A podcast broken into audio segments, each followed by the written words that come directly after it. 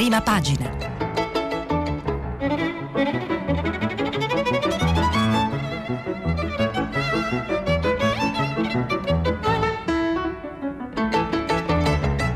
Questa settimana i giornali sono letti e commentati da Fabio Martini, inviato del quotidiano La Stampa.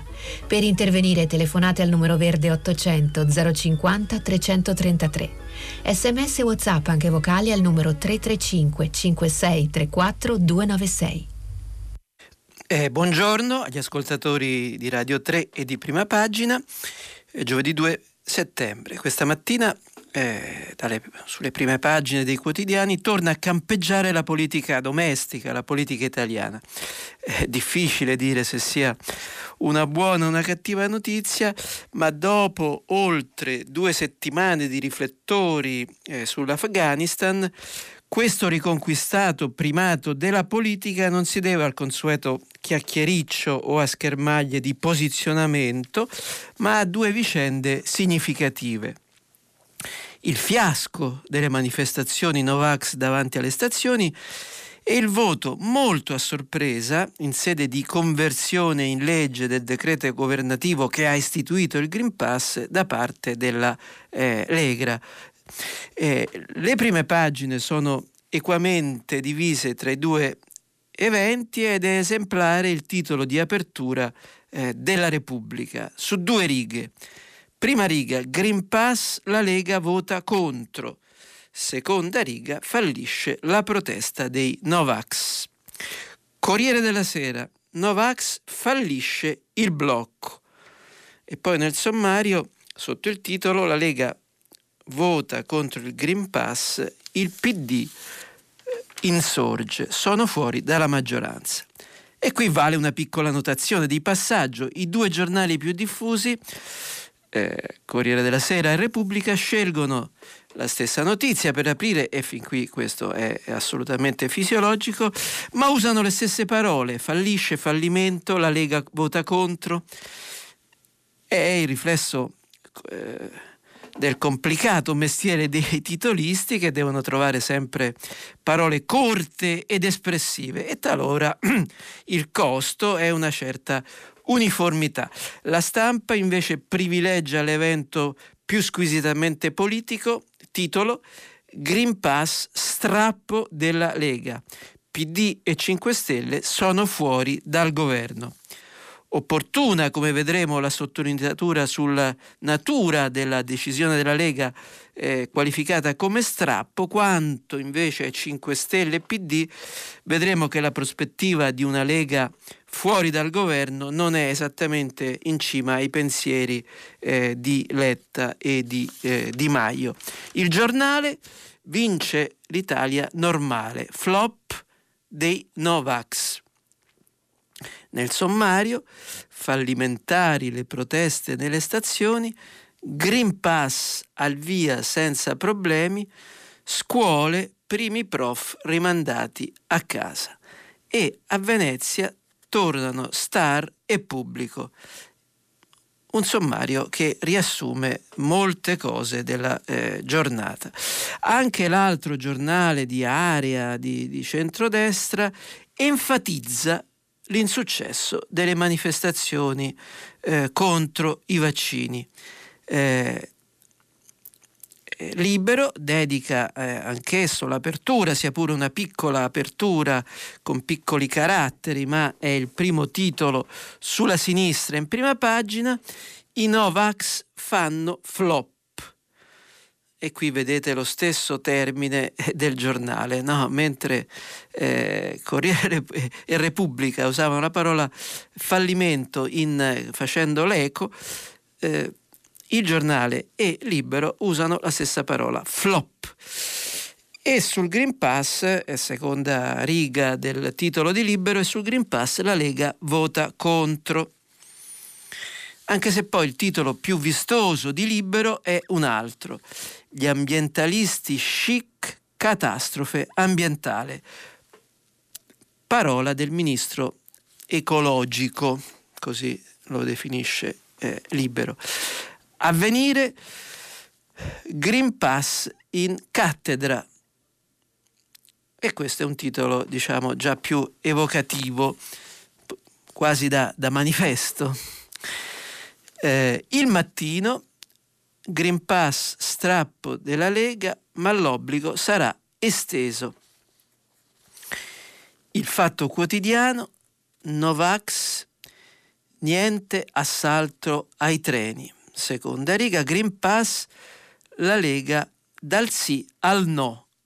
Ecco, è molto efficace questa eh, definizione di questo eh, passaggio così repentino dal sì al no.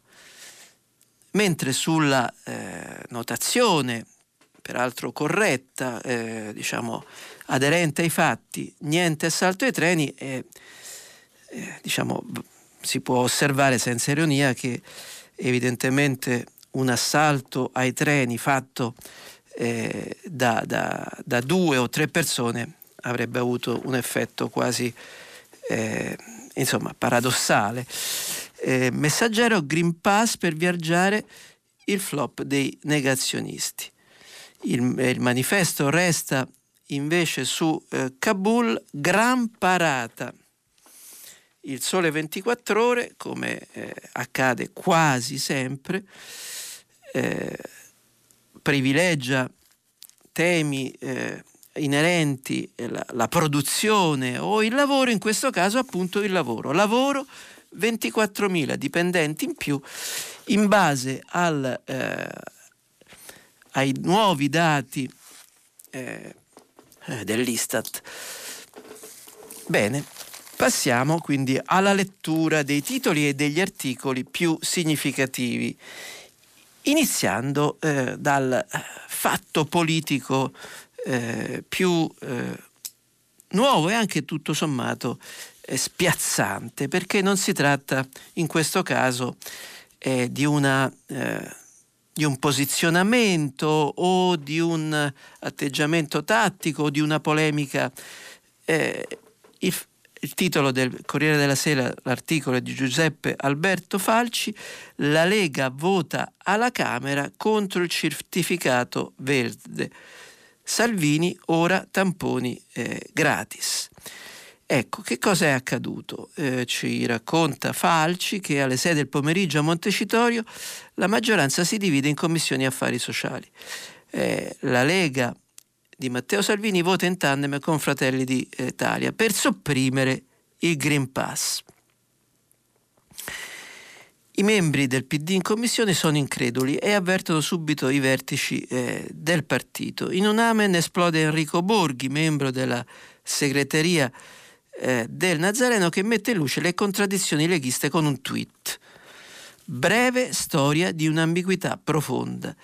In Consiglio dei Ministri la, la Lega vota a favore dell'introduzione del Green Pass, due alla Camera in conversione del decreto la Lega vota contro il Green Pass insieme con Fratelli eh, d'Italia ed ex Movimento 5 Stelle. È così che Salvini sostiene il governo? E in effetti, in questa sequenza eh, quasi raccontata in modo asettico da, da Borghi, Borghi del PD, si evidenzia un evento assolutamente irrituale. Eh, questo è il commento di chi parla, nel, nel, corso della Prima Repubblica, che sicuramente era più ipocrita della, dell'attuale fase politica, e però se si procedeva su eh, fatti o eh, dichiarazioni di un certo tipo, e immediatamente si apriva una crisi di governo, per que- quei fatti e quelle parole avevano un senso politico. Eh, non è mai accaduto, credo a memoria, e qui vado a memoria, ma credo di non sbagliare, che eh, dopo che un partito, parlo della Prima Repubblica, aveva votato in Consiglio dei Ministri eh, un provvedimento 26 giorni dopo eh, eh, quello stesso partito in sede di conversione di quel decreto votato eh, poi in sede di conversione votava in modo opposto Le conseguenze politiche. Ecco, su queste invece occorre essere più eh, cauti perché nell'articolo sempre di Falci ci viene eh, riferito delle reazioni, oltre che del PD, del quale si occupa anche un articolo di eh, Maria Teresa Meli nella, eh, nella pagina eh, successiva, Letta chiede un chiarimento politico, così sono fuori dalla maggioranza e quindi Letta, che viene dalla scuola della Prima Repubblica, coglie al balzo questa, eh, questa, questa mossa irrituale dei, de, de, della Lega, più irrituale del solito, per chiedere un chiarimento politico. E i 5 Stelle, eh, Davide Crippa, capogruppo alla Camera, definisce il voto ancora più grave perché rischia di apparire come un modo per sezzare l'occhio ai violenti. E quindi si chiede, eh, il giornalista, servirà una verifica all'interno della maggioranza? Eh, di certo, conclude Crippa, la Lega dovrà fare chiarezza. Ecco, rispetto a, una, eh, a una, un atto così irrituale, eh, i 5 Stelle chiedono chiarezza, non ne denunciano l'irritualità eh, in qualche modo eh, clamorosa. Eh, cosa che invece, ripeto, fa eh, il segretario del PD eh, Letta, che in questo articolo di Maria Teresa Meli, eh, eh, nella quale la, la, la giornalista riferisce un, una dichiarazione a Radio Immagina, Letta evidenzia la, il pericolo di questa presa di posizione. La Lega sfilaccia la vita del governo, dà l'abbrivio a ognuno a fare quello che gli pare. È l'inizio della fine. Naturalmente bisogna sempre, eh, per chi fa eh, il giornalista e quindi eh, come dire, non prende parte, non dovrebbe prendere parte alla contesa. Purtroppo sappiamo che spesso non è così. In Italia abbiamo molti giornalisti tifosi, ma comunque in questa sede di eh, analisi eh, del, de, de, degli articoli e delle prese di posizione vale la pena sottolineare un, un aspetto. Eh, la Lega in questi mesi di partecipazione al governo ha sempre eh, focalizzato la polemica prima dei provvedimenti e questo era legittimo, cioè era legittimo sostenere una posizione. Poi c'è il punto di caduta, la decisione del Consiglio dei Ministri, dopo il quale effettivamente eh, la Lega, Salvini non hanno mai scartato e in questo caso hanno votato contro una decisione assunta da loro medesimi. Vediamo che come si non difende, ma qual è la posizione della Lega? Eh, in una intervista eh, sulla stampa, Claudio Borghi, che ha guidato diciamo, eh, i suoi eh, colleghi di partito nella commissione parlamentare, eh, sostiene Borghi, è un obbligo mascherato. Il PD la smetta di frignare e il Premier ora ci ascolti. Quindi si sposta diciamo, la, l'attenzione di nuovo sull'obbligo eh, mascherato. E, e, però la Lega aveva votato a favore. Non vorrei essere insistente, ma ripeto, un conto è polemizzare aspramente prima, eh, battersi eh, in modo forte per un provvedimento, ma una volta che il provvedimento è eh, assunto, eh, come dire, la grammatica, il corso di grammatica eh, primario per un politico è che una volta assunto una decisione, eh, soprattutto eh, laddove non siano intervenuti fatti nuovi, e i fatti nuovi quali sono? In realtà ci sono stati. Decine di milioni di italiani hanno scaricato il Green Pass e quindi fatti nuovi non ce ne sono eh, stati. Per capire eh, però dove va la eh, politica italiana alla vigilia di un appuntamento fondamentale come è il, eh, l'elezione del nuovo capo dello Stato, rispetto al quale soprattutto i giornali hanno un atteggiamento così abbastanza di retroscenismo un pochino eh, così ripetitivo perché fatti nuovi non ce ne sono E quindi noi ci apprestiamo, diciamo ieri, a, ad assistere a un gioco di società, quindi con i giornali che attribuiscono intenzioni ai singoli, ai candidati, ai partiti, ma eh, al momento non ci sono eh, fatti, spostamenti significativi. E però eh, i partiti comunque si preparano a quell'appuntamento che laddove non fosse adeguatamente governato da loro stessi potrebbe aprire la strada a eh, uno scioglimento anticipato delle Camere, che quello sì è un evento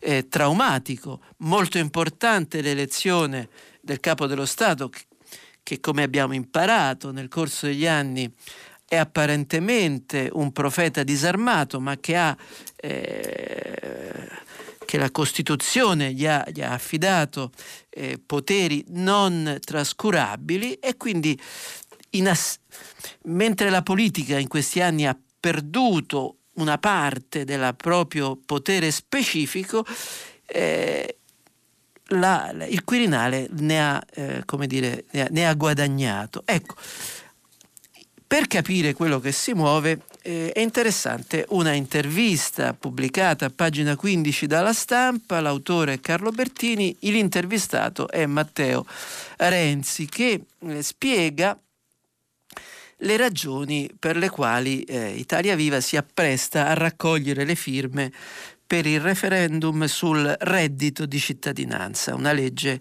che è stata fortemente voluta dal Movimento 5 Stelle e che è stata poi approvata, se non ricordo male, nel gennaio del 2019 con il voto favorevole della Lega e il voto contrario eh, del Partito Democratico. Bene, eh, Matteo Renzi nello spiegare le ragioni di quel referendum eh, rispondendo alle domande del giornalista, dice che eh, quello che si attende è la reazione del PD e dei 5 Stelle. E dice eh, Renzi, credo che avremo gran successo nella raccolta firme e che a quel punto sarà interessante, sarà interesse soprattutto di 5 Stelle e PD di trovare eh, una soluzione a un certo punto eviteranno loro di andare alla conta. Ecco, ecco il punto di questa intervista, peraltro interessante, giusto enucleare un aspetto apparentemente secondario che infatti non è neanche eh, evidenziato nel, nella titolazione. E invece questo è il punto interessante, cioè Renzi eh, innesca un referendum sia perché ci crede, ci mancherebbe, mancherebbe altro, e peraltro è lui stesso che nel corso dell'intervista eh, definisce questa sua iniziativa un modo per eh, eh, marcare un posizionamento politico che è assolutamente legittimo. Eh, i, I leader politici fanno politica per marcare un posizionamento e poi realizzare eh, leggi o modificare in modo significativo leggi, ma in quel passaggio c'è una spiegazione importante. Quel referendum è, è diciamo, assunto allo scopo di prendere tempo, di non sciogliere la legislatura, perché evidentemente eh, il Movimento 5 Stelle che non può rinunciare alla bandiera, evidentemente sotto lo stimolo del referendum, come è spesso accaduto tante volte in passato, eh, si acconcerà all'idea di modificare quelle parti del, eh, del reddito di cittadinanza che obiettivamente non hanno funzionato e quindi questo sarà un modo per prolungare la legislatura che per Matteo Renzi che è stato leader di grande successo eh, eh, negli anni scorsi, ma che attualmente ha una prospettiva difficile nel caso in cui and- eh, si andasse a votare, ecco, ha, eh, porta eh, diciamo, nella discussione politica e parlamentare una possibile modifica del reddito di cittadinanza. Questa intervista ci aiuta a capirlo. E a pagina, eh, dunque, a pagina 5 del messaggero eh, c'è una risposta in diretta a eh, quel che eh, Salvini ha eh, ieri eh, affermato, fatto affermare da esponenti della, Leghi, della Lega in merito a questo voto così eh, originale, così irrituale eh, contro il Green Pass che la Lega aveva invece votato. E mh, mm, eh, Salvini aveva ieri sera ricordato la battaglia per i test eh, salivari. E il messaggero a pagina 5 eh, scrive i test gratuiti che Salvini ignora. È un piccolo eh, riquadro ehm, nel quale si scrive il test antigenico è già gratuito o quasi. Chi vuole rispettare le regole del Green Pass ma si ostina a rifiutare il vaccino ha mille occasioni per effettuare il tampone rapido. Ad esempio la Croce Rossa in molte città lo garantisce senza pagare. Ecco, questo diciamo è una osservazione in punto di fatto e non di opinione eh, su questa eh, questione. Strettamente connessa alla vicenda del eh, parlamentare del Green Pass c'è eh, invece eh, la vicenda dei, delle manifestazioni dei Novax. Ecco, il, il giornale, abbiamo già eh, letto il, eh, il, titolo di apertura, tutta pagina, vince l'Italia normale, e confermando quindi quella tendenza che avevamo già notato nei giorni scorsi eh, che colloca il giornale e il libero in una posizione fortemente critica rispetto eh, ai Novax. E mh, sul movimento Novax è interessante un servizio a pagina 13 della stampa nella roccaforte dei prof Novax del reportage di Niccolò Zancan a Bolzano si racconta come un insegnante su quattro non è vaccinato. E gli insegnanti, uno di loro dice senza stipendio, pazienza, possiamo sempre metterci in aspettativa o in malattia. Ecco, pensate, a Bolzano un insegnante su quattro, il 25%, eh, non è eh, vaccinato interessante questo, eh, questo servizio e eh, per quanto riguarda il mattino eh, avevamo notato questo titolo interessante, Green Pass strappolega ma l'obbligo eh, sarà esteso. Bene, ma riguardo alla manifestazione è gustoso e interessante questo titolo in prima pagina sempre del mattino. Il grande flop negazionista a Napoli protestano in due.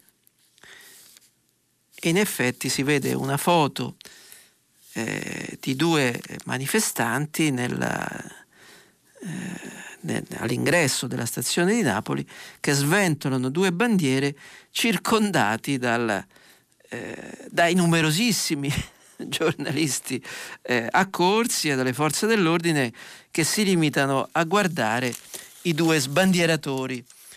Eh, nei giornali, a dire la verità, non si trova ancora risposta, la troveremo sicuramente domani, alla domanda il fiasco eh, di queste manifestazioni eh, si trasformerà in un boomerang per tutti diciamo, coloro che si oppongono ai vaccini, che non sono soltanto i Novax, come abbiamo visto c'è una, eh, ci sono sfumature molto diverse tra chi ancora resiste. E probabilmente sul nucleo organizzato dei Novax eh, l'effetto di queste manifestazioni eh, ci sarà. No, se non altro per la delusione che, che, che traspare nei messaggi eh, di chi voleva partecipare sulla base di un moto spontaneo. No? Avete eh, i giornali ne, ne parlano eh, della, dello stupore di, dei partecipanti che arrivati diciamo, in stazione dicono ma era qui, ma come, ma forse era da un'altra parte e tutto sommato anche la delusione per una presenza così, così esigua. E resta comunque l'enigma quanto di quel 15% finora irreperibile resterà tale dopo queste eh, manifestazioni che sono andate eh, così eh, male. Vediamo due risposte che curiosamente sono diverse e che ci vengono eh, eh, dallo stesso giornale, curiosamente in questo senso, ma d'altra parte è normale che nell'analisi degli eventi eh, non ci siano come dire, letture eh, monotematiche. Eh, allora, su Repubblica ci sono due eh, analisi, due commenti. Il primo è di Michela eh, Marzano ed è pubblicato a pagina 26 da pagina dei commenti. Michela Marzano eh, dice, anzi si dice, ma chi se l'aspettava? Si riferisce al flop. Io, se devo essere sincera, no.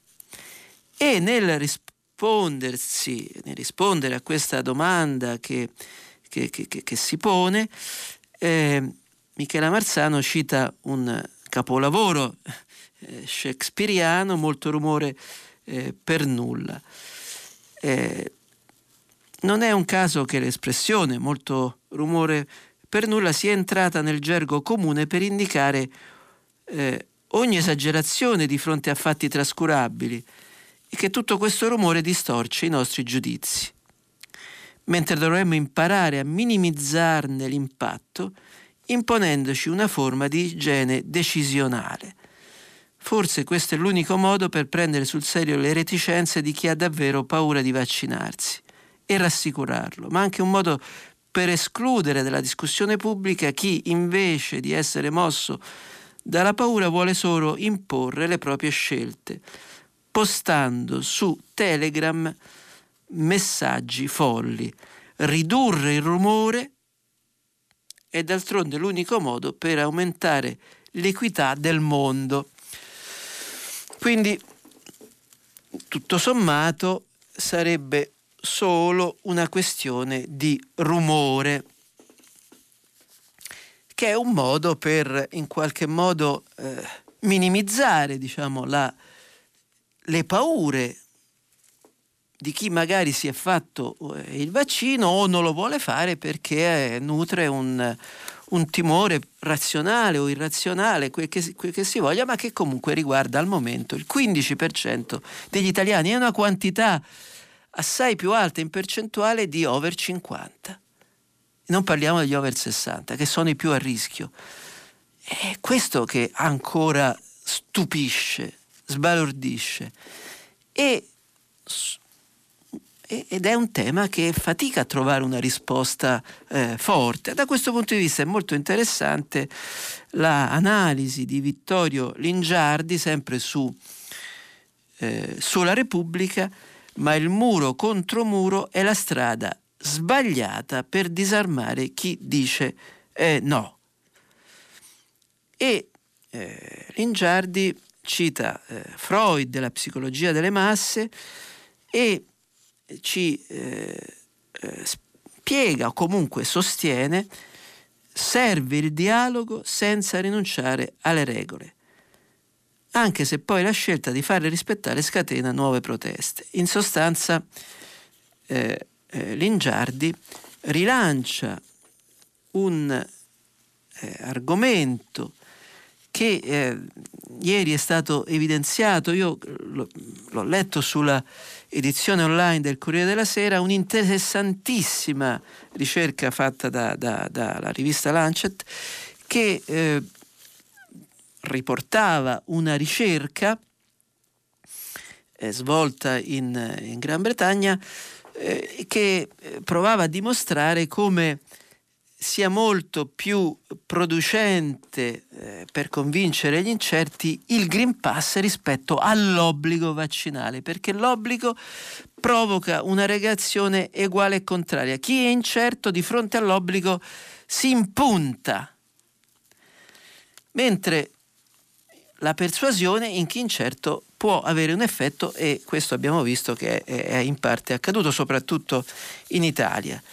E queste letture, questa eh, che era presente sul Corriere eh, online e che quindi è ancora eh, re, re, recuperabile, ma anche questa eh, su Repubblica, sono interessanti perché eh, sono interpretazioni che privilegiano la lettura psicologica degli eventi, che in Italia eh, da sempre fatica a diventare una convincente griglia interpretativa. E qui senza farla lunga c'è in Italia una sorta di mh, prevenzione rispetto alle eh, analisi di carattere psicologico, ma questo è un approccio che è il retaggio culturale di un imprinting che è dato sulla eh, psicologia collettiva sul, degli italiani dalla Chiesa eh, cattolica tradizionalista degli anni 30 che vide in particolare diciamo, nella, nella, psicanalisi un concorrente nel monopolio dell'anima, in, eh, eh, in quei segreti che erano affidati al, al confessionale, ma questo è un approccio che va eh, riconosciuto, è stato completamente ribaltato da Papa Francesco, che invece ha raccontato la psicanalisi mi ha aiutato molto. Una eh, piccola, diciamo, riflessione, ma che però coglie, io credo, un punto, una debolezza nell'analisi eh, in generale, non soltanto rispetto ai Vax o ai Novax, cioè questa difficoltà a eh, ritenere l'analisi psicologica collettiva eh, un elemento molto importante. E noi siamo già a uh, pochi minuti dalla fine della rassegna, allora andiamo molto eh, velocemente sugli altri eh, titoli, la verità, contagi, ricoveri, decessi, numeri che l'Istituto Superiore di Sanità non svela. Eh, molto gustoso oggi il buongiorno di Mattia Feltri sul complottismo. Eh, per chi è eh, interessato lo eh, consiglio eh, viva, vivamente. Sulla questione afghana, molto velocemente, eh, pagina 14 del Corriere della Sera, la, la eh, corrispondenza di Lorenzo eh, Cremonesi, un mullah supremo e un leader politico nel governo, niente donne né esterni. Ecco, cominciamo con eh, capire, diciamo, che tipo di eh, governo si farà in, in Afghanistan, però, però, però sia lecito aspettare perché ovviamente quel che si muove nel, eh, nella, nella, nel mondo dei, dei talebani è, è difficile da, da, da, da, comprendere in anticipo e quindi comunque i giornalisti più esperti ci, ci comunque ci fanno delle analisi eh, interessanti. Eh, sempre su Corriere della Sera, dalla Francesca Basso, corrispondente da mm, Bruxelles, ci segnala l'affondo di Orban. La UE, la UE stia fuori dalla questione migranti, ma sia detto a difesa di Orban che non ne ha bisogno, è, un leader molto, come dire, eh, molto forte nelle sue esternazioni, però la posizione di Orban sostanzialmente è la stessa eh, di gran parte dei eh, dei suoi colleghi capi di governo in eh, Europa. Tant'è vero che mh, al tema dedica un'analisi molto pungente Adriana Cerretelli, per anni corrispondente da Bruxelles del Sole 24 Ore, una giornalista di grande capacità che inizia il suo, eh, il suo commento c'è un conclamato disastro americano in Afghanistan. Di quello europeo si parla poco, ma se possibile appare anche peggiore e denso di conseguenze in futuro. Conclude Cerretelli, la marcia europea sulla collina del disonore non conosce limiti. Per chi fosse interessato, sole 24 ore Adriana Cerretelli. Famiglia Cristiana pubblica un reportage da una eh, sua inviata eh, in, in Afghanistan in fuga tra i disperati verso la salvezza. Come dicevamo ieri, eh, il discorso di Biden non è passato inosservato, non, sostanzialmente non è stato come gli altri eh, pieno di eh, piccole gaffe. E il manifesto se ne accorge. Ehm, eh, Marina Catucci ci racconta eh, le reazioni al discorso del Presidente, ha avuto il coraggio di porre fine alla guerra, si rompe il fronte anti-Biden eh, e quindi è in prima pagina, sempre sul, eh, sul manifesto, l'operazione verità di Joe Biden. Sull'Europa, sull'atteggiamento d'Europa, eh, importante editoriale del direttore di Avvenire Marco Tarquinio, l'Europa e i profughi afghani, la chiusura e la rinuncia anche in questo caso un editoriale, un commento estremamente eh, forte, molto forte.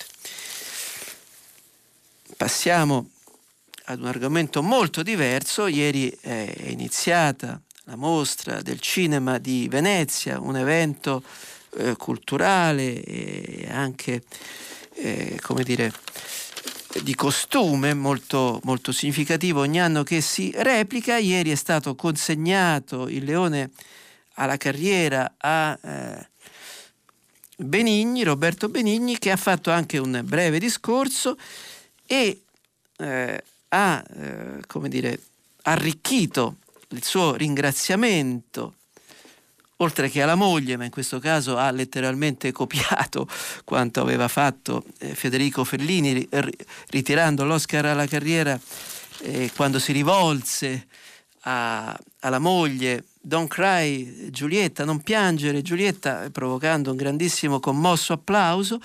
Ecco, però c'è stata anche una, una parte politica del, del discorso di, eh, di, di, di Benigni eh, che si è rivolto al capo dello Stato che era presente e ha detto Benigni, quando ho saputo che c'era ho esultato, come ha fatto lei a Wembley quando ha segnato Bonucci. Lei porta fortuna, deve rimanere eh, qualche anno in più. Attenzione, attenzione a questa eh, battuta eh, molto gustosa, spiritosa, perché Benigni ha una qualità, eh, ha una in, una capacità intuitiva. Eh, lui diciamo, si conforma spesso diciamo, agli umori generali, non, non, va contro gli umori generali, ma a volte li anticipa, ha delle intuizioni a suo modo eh, geniali. E quindi questa sua eh, sponsorizzazione del presidente Mattarella con una affermazione, con un'espressione molto particolare, lei porta fortuna. Attenzione perché questo potrebbe essere un argomento che non ha a che vedere con la politica, ma eh, si sa, in Italia certi argomenti fanno effetto. Eh, per quanto riguarda la politica dei partiti, il Corriere della Sera, a pagina 17, un articolo eh, interessante di Emanuele Buzzi 5 Stelle a corto di candidati e rinunciano alla corsa nelle città a rischio disfatta. Liste dimezzate rispetto al 2016. Conte prepara il tour elettorale e nel eh, servizio eh, a un certo punto eh, si ricorda il precedente del 2016, all'epoca i 5 Stelle si presentarono in 251 comuni su 1363, vincendo in quattro municipi al primo turno, in altri 19 su 20 al ballottaggio, tra cui Roma e Torino. Ora si parla di un calo impressionante di liste presenti alle urne. E effettivamente è un dato eh, eh, interessante e anche preoccupante per il Movimento 5 Stelle e per chi del tutto legittimamente eh, simpatizza per questo movimento. Da questo punto di vista eh, vale la pena eh, raccontarvi un articolo eh, molto spiritoso di Salvatore Merlo sulla prima pagina del foglio, Il matrimonio di Fofò. Oggi le nozze secretate di Bonafede organizza una festa esclusiva ma se ne vergogna. La festa dell'estate niente meno è la festa di matrimonio di Alfonso Bonafede. Eh, una festa nei luoghi dello sfarzo a Villa Corsini, un passo da Firenze, là dove si è sposata anche la principessa di Svezia, tra gli affreschi che inneggiano alle divinità campestri e ai giardini alla francese. Eh, solo 130 invitati, ma non certo numero, eh, ma non è certo il numero degli ospiti ciò che conta, bensì il lusso di cui Fofò un po' si vergogna. La raccomandazione principale trasmessa dallo sposo eh, agli organizzatori del ricevimento è stato un surreale ragazzi mi raccomando sobrietà. In realtà sono i, malogni, sono i saloni in cui bacchettava Lorenzo il Magnifico e poi eh, ovviamente si continua a infilzare ironicamente, senza nessuna persecuzione, l'ex ministro, l'ex guarda eh, sigilli. Solo i titoli la guerra dei cinghiali tra Raggi e Zingaretti. L'esposto della sindaca, la regione replica, il controllo spetta a lei. Curioso che anziché glissare eh, su una questione paradossale con eh, i cinghiali che, come sanno i romani, spesso si incrociano per strada e addirittura in quartieri eh, centrali, ecco, anziché glissare i due protagonisti della, di questa eh, vicenda si rimpallano accuse. Eh, interessante la notizia che il Sole 24 Ore ci dà a pagina 6, non firmata, eh, partecipazione attiva nuovo movimento per gli ortodossi ex 5 Stelle, obiettivo amministrativo 2022. Piccola notizia, ma che potrebbe essere interessante perché la nascita di un movimento alternativo che ponesse, si ponesse come i veri 5 Stelle in polemica con gli attuali 5 Stelle potrebbe essere molto eh, insidioso, non solo per i 5 Stelle stessi, ma per eh, gli assetti del, eh, del, governo addirittura, perché una concorrenza accentuata potrebbe rendere assai instabile il Movimento 5 Stelle.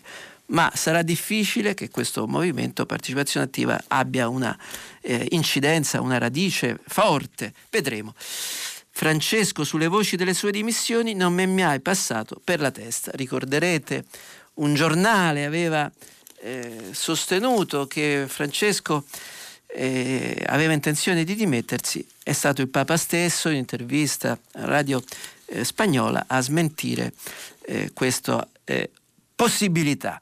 Libero, pagina 9, c'è un'Europa che sta con la Meloni. Dopo l'incontro con Orban la leader di Fratelli d'Italia vede anche il premier sloveno Jans e quello polacco Morawiecki. Effettivamente un giro eh, interessante.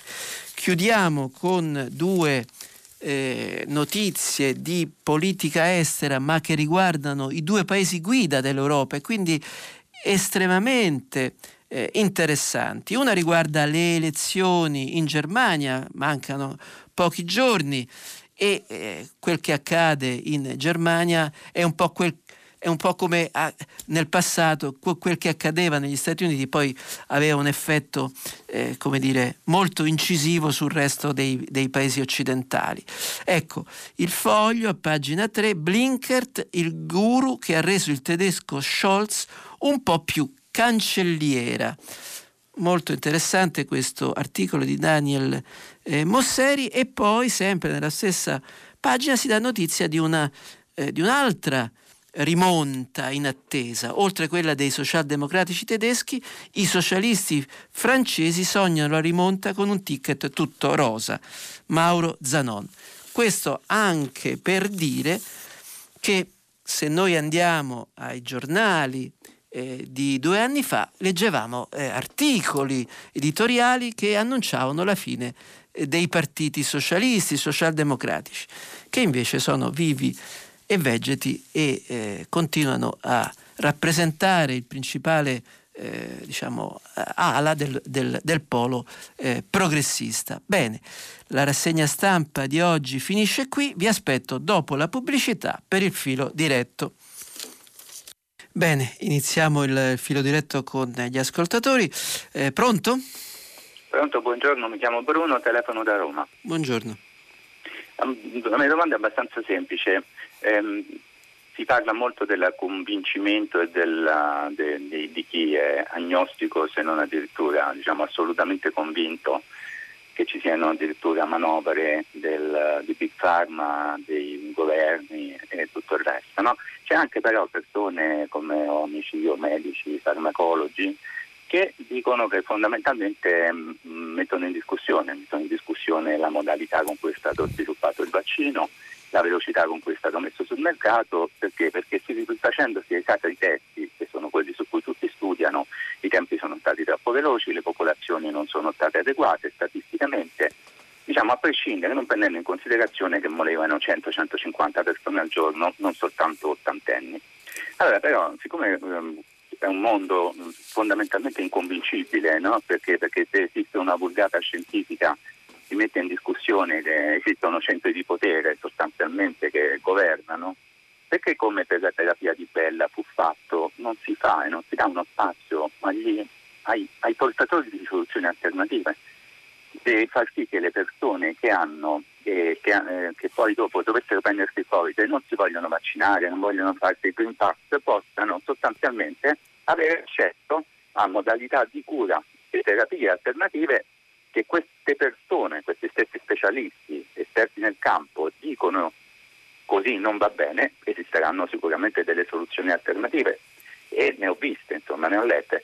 Ecco, visto che è già successo e visto che tutto sommato si potrebbe fare un trial di un certo numero di mesi con volontari, perché i volontari si trovano per tutto, no? quindi ci saranno per i Novax volontari che sono disponibili a curarsi nel caso in cui si aggravassero, perché il problema è io devo rischiare di morire per qualcosa che nel 90% dei casi è un'influenza, però si può peggiorare. Allora, per quelli che peggiorano e non hanno voluto seguire diciamo, le linee del potere, la domanda è perché non si può, visto che esistono appunto specialisti che propongono soluzioni alternative e che dicono che sono tirati fuori dai circuiti di potere, quelli ufficiali, visto che esiste una sola legge, una sola, una sol, un solo un pensiero unico, diciamo. Grazie all'ascolto per l'Asia. Grazie Bruno.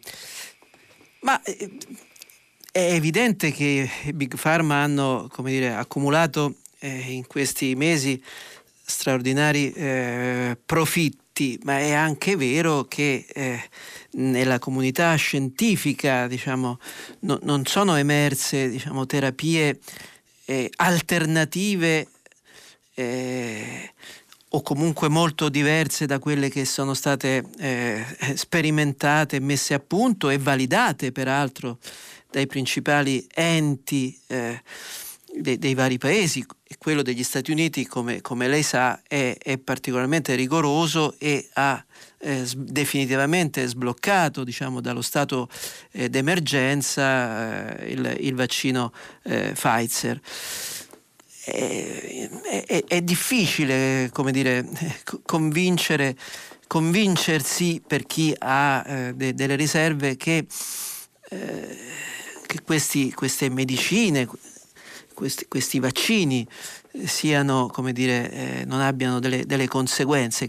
Lo, lo, capiamo anche chi eh, dire, è convintamente per i vaccini eh, può nutrire dei, dei, dei, dubbi dentro di sé sul fatto che a lunga scadenza ci possa essere qualche conseguenza, ma come sappiamo gli effetti collaterali sono presenti in tutti i farmaci, ma se noi abbiamo un mal di testa non ci poniamo, o una malattia seria, non ci poniamo il problema degli effetti notevoli collaterali che quelle medicine ci procurano.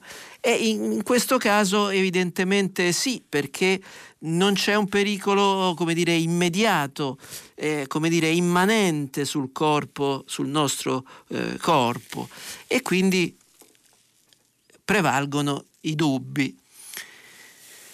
Io vorrei aggiungere anche una riflessione che non vorrei fosse eh, equivocata.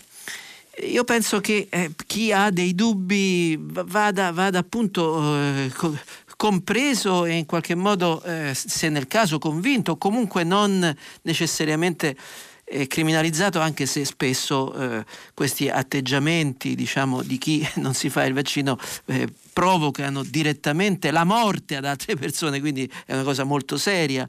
E però, e però noi sappiamo che ognuno di noi, tutti noi, nutriamo delle, delle paure, piccole o grandi, irrazionali, la paura del buio, la paura delle vertigini. E non sono paure razionali, sono paure legate a, a, a fenomeni psicologici profondi. E quindi anche chi ha paura, come dire, eh, di un effetto futuro dei vaccini va in qualche modo eh, compreso.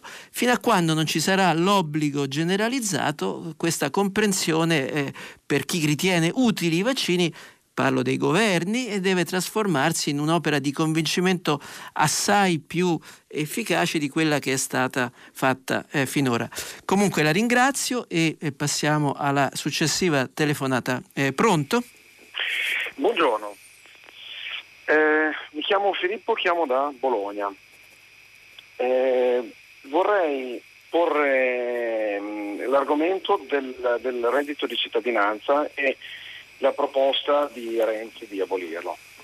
Eh, premetto che io credo ciecamente nell'assistenza da parte dello Stato eh, verso chi ha bisogno, in qualsiasi settore, dal lavoro alla salute, quindi questo per me è un dato di fatto.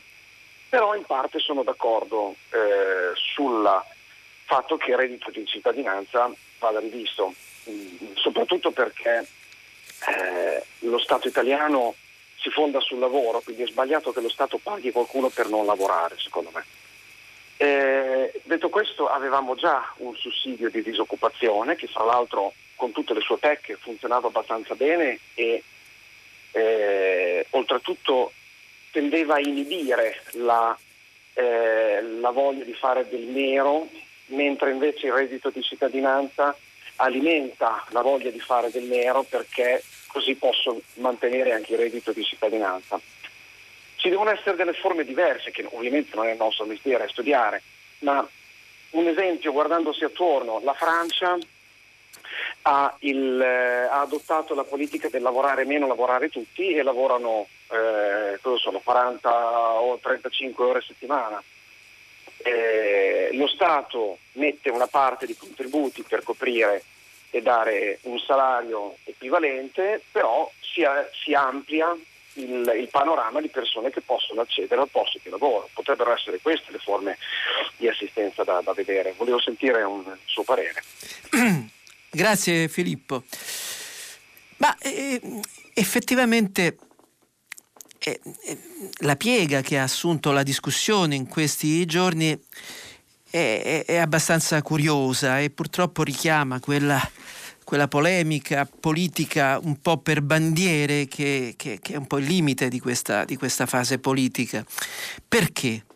Perché in realtà eh, silenziosamente eh, i partiti erano approdati tutti, attenzione, tutti, compresi i 5 Stelle, all'idea di una revisione di, eh, di, questa, di, questa, legge che risale al 28 gennaio del 2019 e che eh, a tutt'oggi eh, cons- eh, consente di avere un reddito a 3 milioni di italiani, eh, di cui un milione e due sono, sono, famiglie, con un importo medio, se non ricordo male, di 580 euro. Bene, quali sono i limiti che tutti, e sottolineo tutti i partiti, con sfumature ovviamente diverse, avevano rilevato? Che un conto era, eh, eh, come dire, rimpolpare, accrescere il reddito per chi effettivamente è in condizioni di povertà e quindi rinforzare quel reddito di inclusione che il governo Renzi per primo, poi il governo Gentiloni ha potenziato, aveva eh, istituito. Allora, quello è un discorso. Altro discorso è invece l'attivazione di appunto politiche attive, quindi aiutare eh, l'occupazione di chi eh, invece è, è, disoccupato e, eh, invece va avviato eh, al lavoro. Perché noi sappiamo che non tutti, attenzione, non tutti i disoccupati sono poveri e non tutti i poveri sono occupabili, ai noi. Ecco, ecco perché eh, sia il presidente dell'Inps Tiridico, che è l'inventore diciamo, del, eh, de, de, de, del reddito di cittadinanza, ha cambiato idea sulla sua creatura e quindi dopo aver detto ric- alla, alla, convention iniziale, che quella a cui partecipò eh, Lino Banfi, che disse il reddito darà eh, darà lavoro a un milione di persone, favorirà la riduzione del lavoro nero. Nulla di tutto questo è accaduto e quindi sia lui che Di Maio concordano sul fatto che sulle politiche attive il reddito non ha funzionato e quindi bisognerà eh, re, re, fare una revisione che limiti gli abusi e che corregga le inefficienze della pars construens, quindi sui lavori socialmente utili, sulla formazione, sulla offerta di lavoro. Qual è il punto? È che eh, ogni partito ne fa una bandiera, quindi uno ne fa un referendum per eh, Salvini ne chiederà l'abolizione eh, totale, ma nessuno, nessuna forza politica ritiene che che, che, che, che, sia necessario abolire la legge, ma che sia necessario rivederla. Speriamo che questa linea della revisione anche profonda della legge prevalga su invece le, le bandiere contrapposte che portano allo stallo, come è accaduto, sia consentito dirlo, per il eh, DDL ZAN. Grazie e mm, passiamo alla successiva telefonata. Eh, pronto? Pronto, buongiorno, sono Mario, telefono da Pescara. Buongiorno. Inizialmente mi voglio complimentare con lei per la conduzione. Grazie. Eh, fermo restando la campagna vaccinale, le volevo chiedere se non è arrivato il momento di dare spazio concreto alle cure domiciliari che tanti medici stanno portando avanti con enorme successo. In questo momento eh, stiamo entrando in autunno, in inverno, quindi ci sarà come normale una recrudescenza del, delle influenze. Questo permetterebbe di non intasare gli ospedali, i pronti soccorso, curare immediatamente le persone.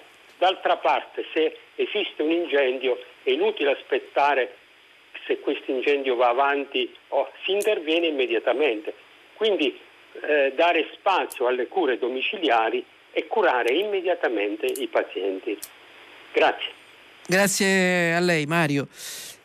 Beh, effettivamente lei ha posto oh, un problema che eh, si è evidenziato in, con grande forza, purtroppo, durante la prima e anche la seconda ondata del virus.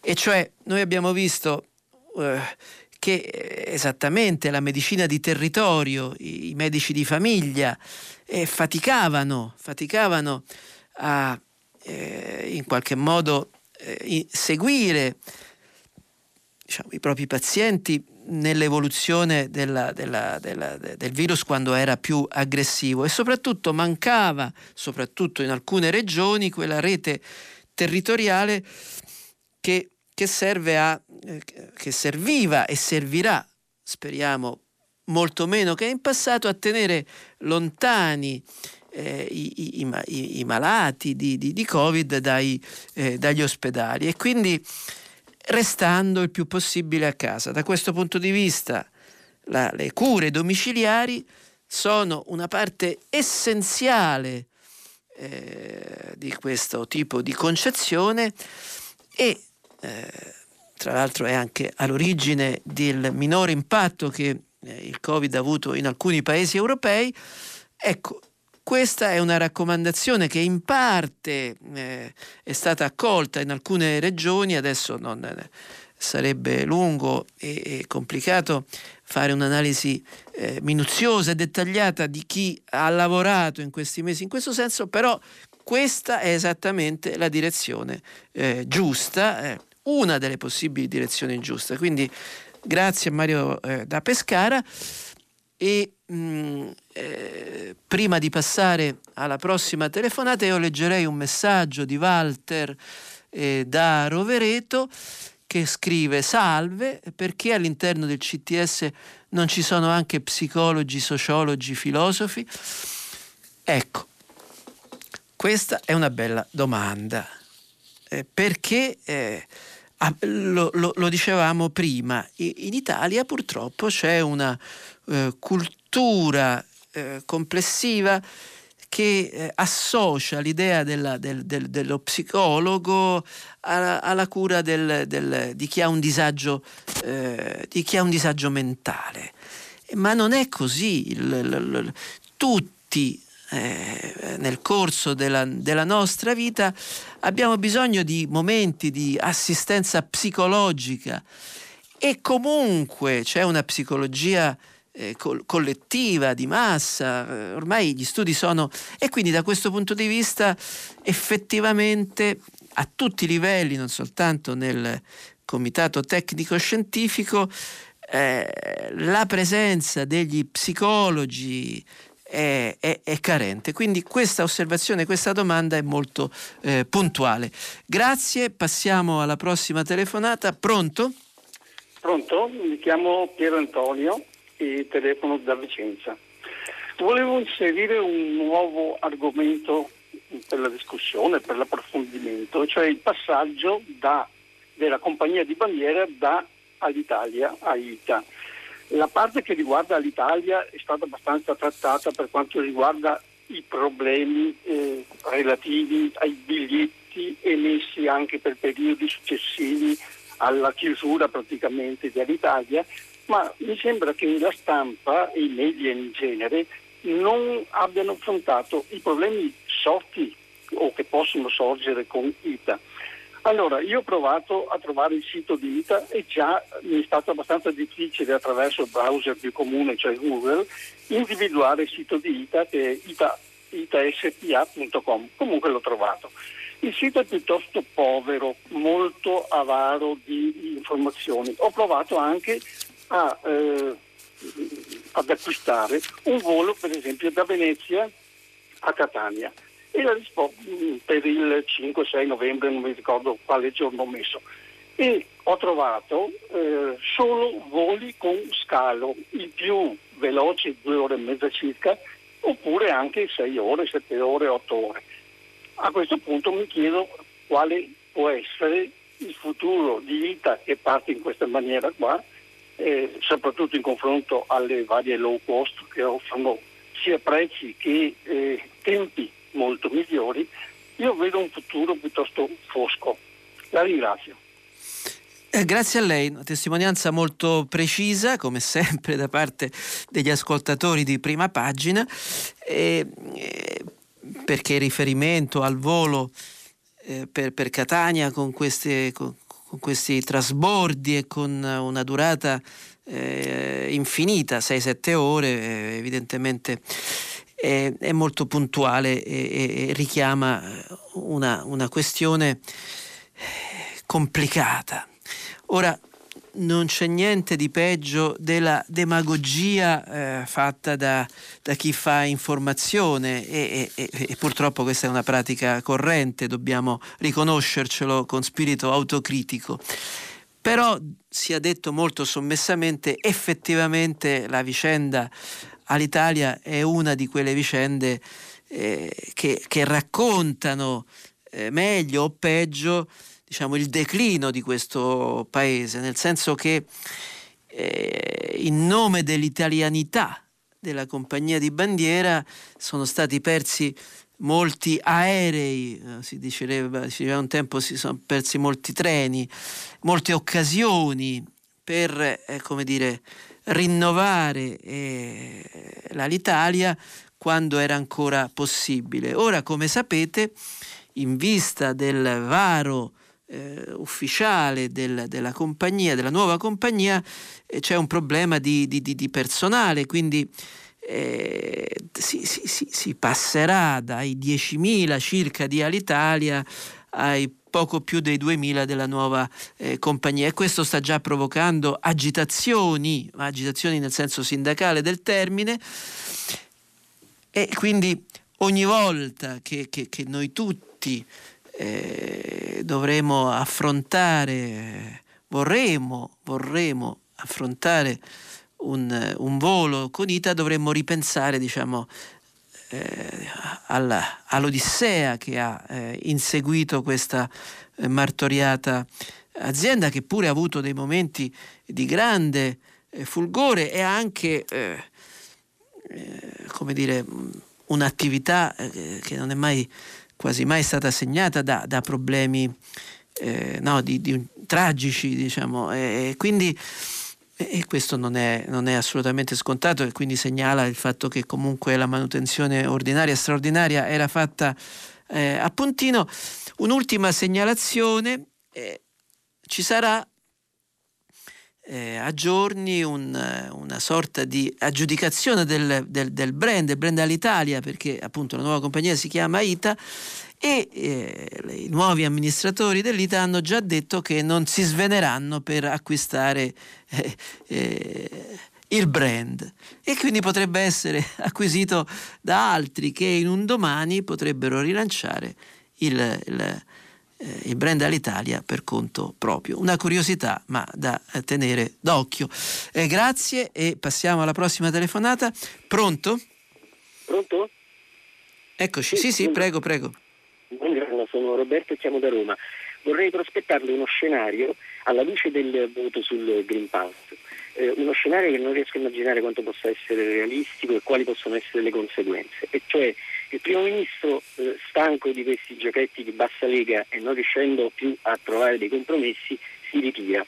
Si va alle elezioni anticipate e la Lega viene pesantemente eh, punita di, dagli elettori che eh, eventualmente le imputano la crisi di un governo che sta portando fuori dalle secche economiche, sta gestendo la pandemia e ha acquisito una referenza internazionale che erano anni che l'Italia non eh, conosceva. E, eh, la Lega per il 10%, per esempio, la sinistra va al, al, governo. Detto che è uno scenario che mi piace perché io dichiaro esplicitamente di essere un elettore di sinistra, le ripeto, non so immaginare quanto sia realistico ed innanzitutto parlavo di conseguenze, immagino, immaginerei delle conseguenze quasi essenziali per il nostro Paese perché una crisi di governo in questo momento sarebbe veramente eh, drammatica. Ecco, chiedo a lei da esperto lettore del, dello scenario politico nazionale eh, quanto sia possibile un evento di questo genere dato che ormai gli episodi eh, di indisciplina, chiamiamoli così, si stanno eh, ripetendo con una frequenza eh, notevole. Ecco, questo, questo era il mio eh, la, la, mia domanda e la ringrazio. No, grazie a lei Roberto.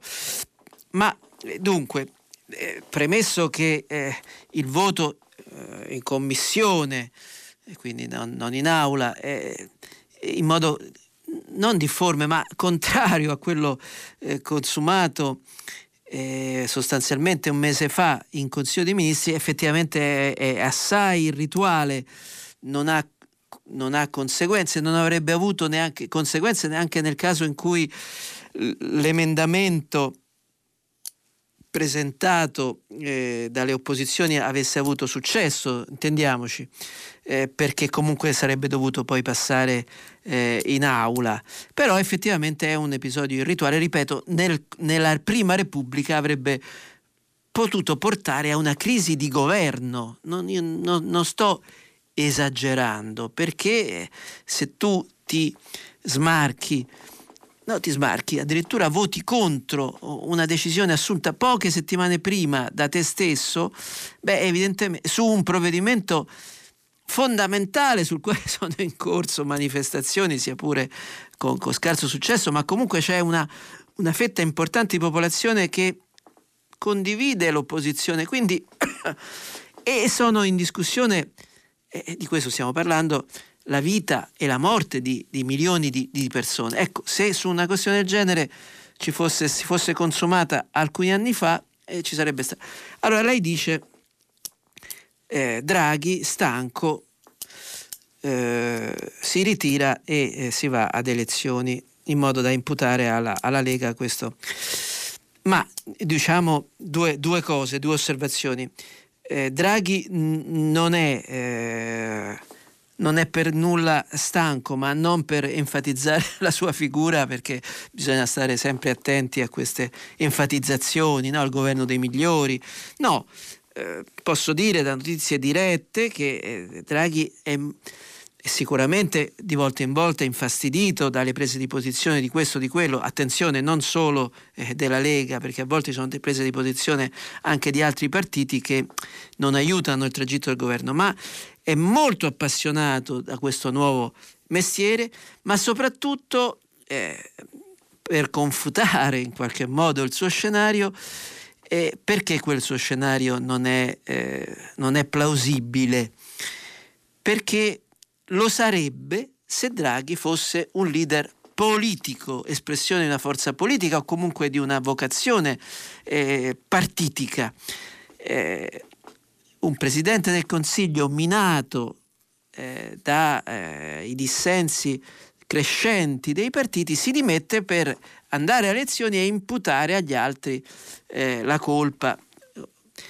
Eh, ma Draghi non è eh, un leader eh, di questo tipo, lui è stato chiamato dal capo dello Stato per provare a rimettere in piedi il paese eh, di fronte a due emergenze straordinarie. La prima, quella del Covid, e lì diciamo, l'azione di vaccinazione è stata eh, efficace, ma soprattutto e anche eh, eh, diciamo, provare a rimettere in piedi eh, il paese eh, in una forse delle ultime occasioni, cioè quella che ci deriva dalla eh, corrisponzione da parte dell'Europa di una quantità di miliardi che non ha precedenti.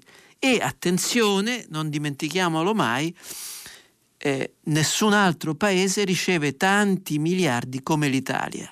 Ecco, in Europa si fidano di Draghi non perché appartengono a eh, perché Draghi appartiene a un'elite, ma perché ha dato già prova come presidente della BCE di una tenuta eh, politica molto forte, in particolare in rapporto ai tedeschi. No, di solito si pensa, ah, ma allora Draghi è amico della gente. No, lì c'è stata una dialettica negli anni della BCE molto forte con la Germania, in particolare con la, la, la banca eh, eh, tedesca, ovviamente la Merkel era in una posizione eh, sfumata, diversa, ma insomma di fatto la tenuta politica e la credibilità di, di Draghi. Quindi lui non si dimetterà per protesta. Lo avrebbe potuto fare un qualsiasi altro leader politico, ma non eh, Mario Draghi. Eh, grazie e passiamo alla prossima telefonata. Eh, pronto? Sì, pronto. Buongiorno. Sono Andrea Finanni di Roma. Chiamo in merito alla questione dei Novax. Premetto che io sono vaccinato e che eh, volevo fare una puntualizzazione rispetto alle, alla posizione dei Novax.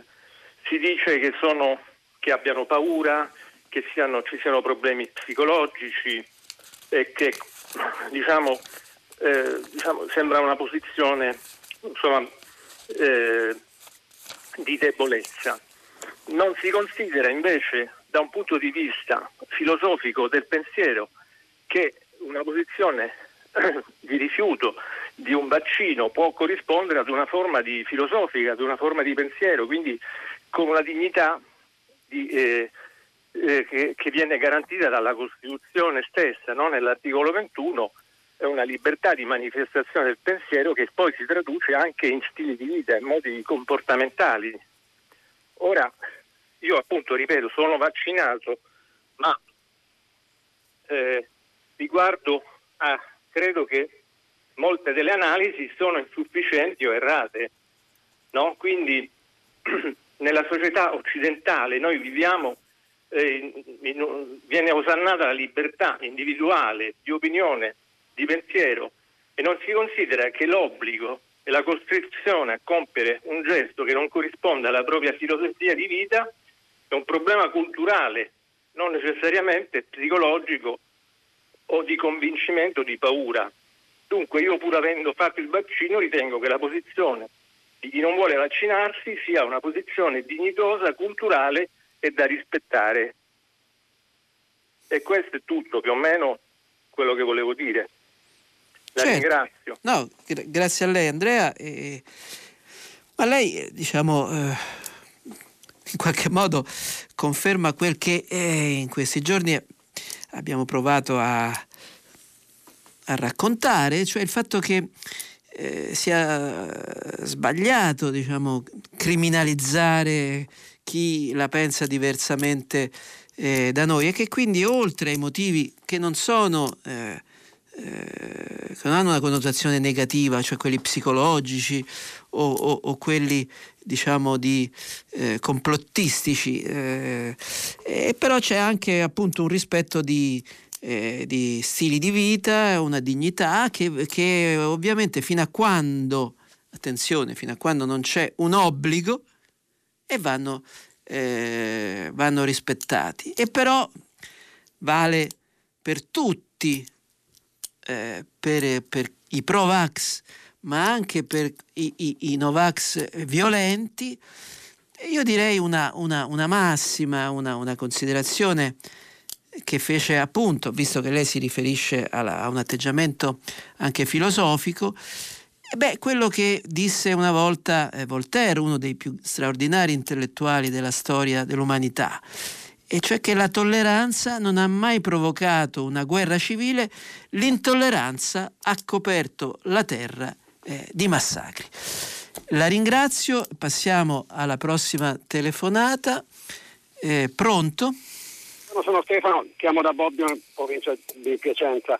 Eh, ho, ho, letto una notizia che non è colpa sua se non l'ha letta perché ovviamente non è andata sulle prime pagine, ma che la, l'Università di Berlino eh, credo già da, dall'inizio di queste diciamo, attività, eh, nella mense, 33 mense per la cronaca, eh, metterà solo menù vegetariano e vegano, il 68% vegetariano, il 22% vegano e solo il 2% a base di carne. E segue l'esempio di Wolfsburg, che è la capitale della Volkswagen, dove anche per le mense e per gli operai sono già passati al menù vegetariano, sapendo che appunto ci vogliono 15.000 litri per un chilo di carne, eh, mettono metano che è 22 volte più gas climalterante, voglio dire, come mai invece in Italia non, non, non sento nessun, eh, come posso dire, mutamento almeno nelle scelte alimentari, nel costume alimentare, anzi magari a fine trasmissione sentiremo i salumi piacentini eh, che passa con una discreta frequenza oppure la carne che sono quattro mesi senza, eh, senza ormoni eh, pubblicizzati da un'altra diciamo, catena di, di, supermercati. Cioè, è curioso come diciamo, le scelte indolore a, a costo zero che potrebbero veramente modificare diciamo, anche l'assetto planetario eh, viene assolutamente trascurato. Volevo chiedere a lei se ha una mezza idea, se è la Cremonini così potente da, da vietare ai giornali di scrivere, ha, capito la trasmissione di parlarne. E questo, questo questa complicità verso un, modello alimentare che secondo me è veramente... Io sono vegetariano ovviamente. Eh, sì, sì, sì, certo, certo. Grazie Stefano. Guardi, lei sta parlando con un uh, giornalista che ha sempre avuto un atteggiamento comunque di occhi aperti e critici rispetto alla propria categoria, ne, ne, ne so vedere eh, i limiti, ma le, te, tenderei ad escludere che ci siano eh, pressioni di singole aziende a non parlare eh, di questioni come questa. No, non, eh, ecco, no, no, non scherziamo. No, invece lei eh, evidenzia un, un tema interessante, che è quello delle buone pratiche, dei prototipi che fanno eh, esempio, che fanno eh, da modello.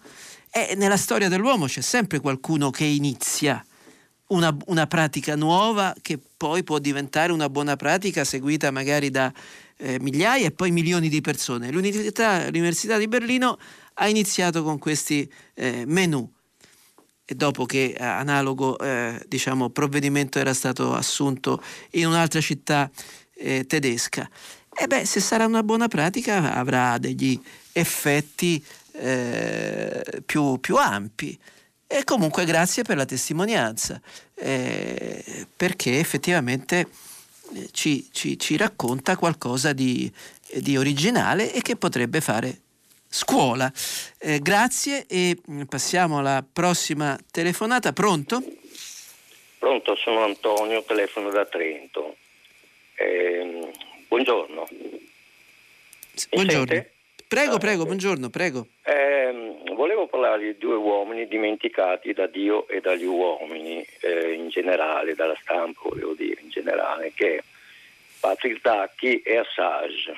Eh, dunque tutti e due in qualche maniera sono in, in carcere per aver parlato contro i potenti di questa terra, insomma, uno un po' meno dell'altro, ma Assage sicuramente contro i crimini che sono stati perpetrati in Afghanistan dai soldati americani.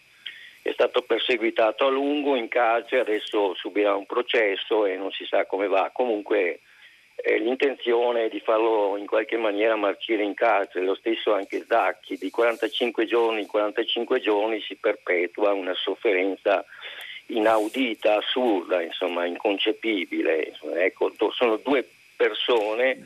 Eh, mi perdoni che siamo proprio attenzione. in conclusione, sì. mi perdoni, no, eh, non era... solamente dire l'attenzione che non c'è, che non c'è, che non c'è stata. Grazie.